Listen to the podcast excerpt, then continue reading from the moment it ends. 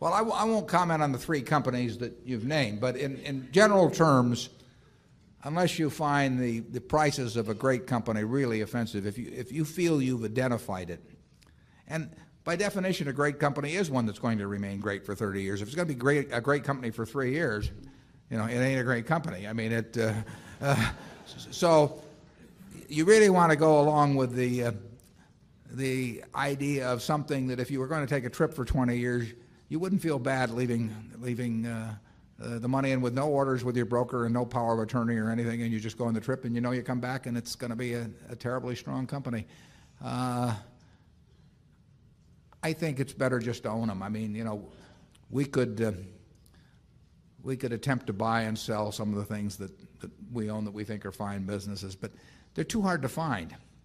I mean, we found See's Candy in 1972 where we find here and there we get the opportunity to do something, but they're too hard to find. So to to sit there and hope that you buy them in the in the throes of some panic, uh, you know, that you'd sort of take the attitude of a of uh, uh, a mortician you know, waiting for a flu epidemic or something. I mean, it, it, I'm not sure that that uh, I'm not sure that will be a great technique. I mean, it may be great if you inherit It. You know, Paul Getty inherited the money at the bottom in 32. I mean, he didn't inherit it exactly. He talked his mother out of it, but but,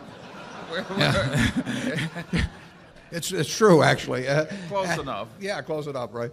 But he uh, he benefited enormously by by having access to a lot of cash in 19 in the early '30s that he didn't have access to in the in the late '20s. And so you can get some accidents like that. But that's a lot to count on. And you know, if you start with the Dow at X and you're and you think it's too high, you know, when it goes to 90% of X, do you buy? Well, if it does and it goes to 50% of X, it gets uh, uh, you know, you, ne- you never get the benefit of those extremes anyway unless you just come into some accidental sum of money at some time. So I I think the main thing to do is find wonderful businesses. Uh, is Phil Carret here? We've got the world yeah, there's there's there's the the hero of investing. Phil, would you stand up? Phil is Phil is uh, 99. He wrote a book on investing in 1924.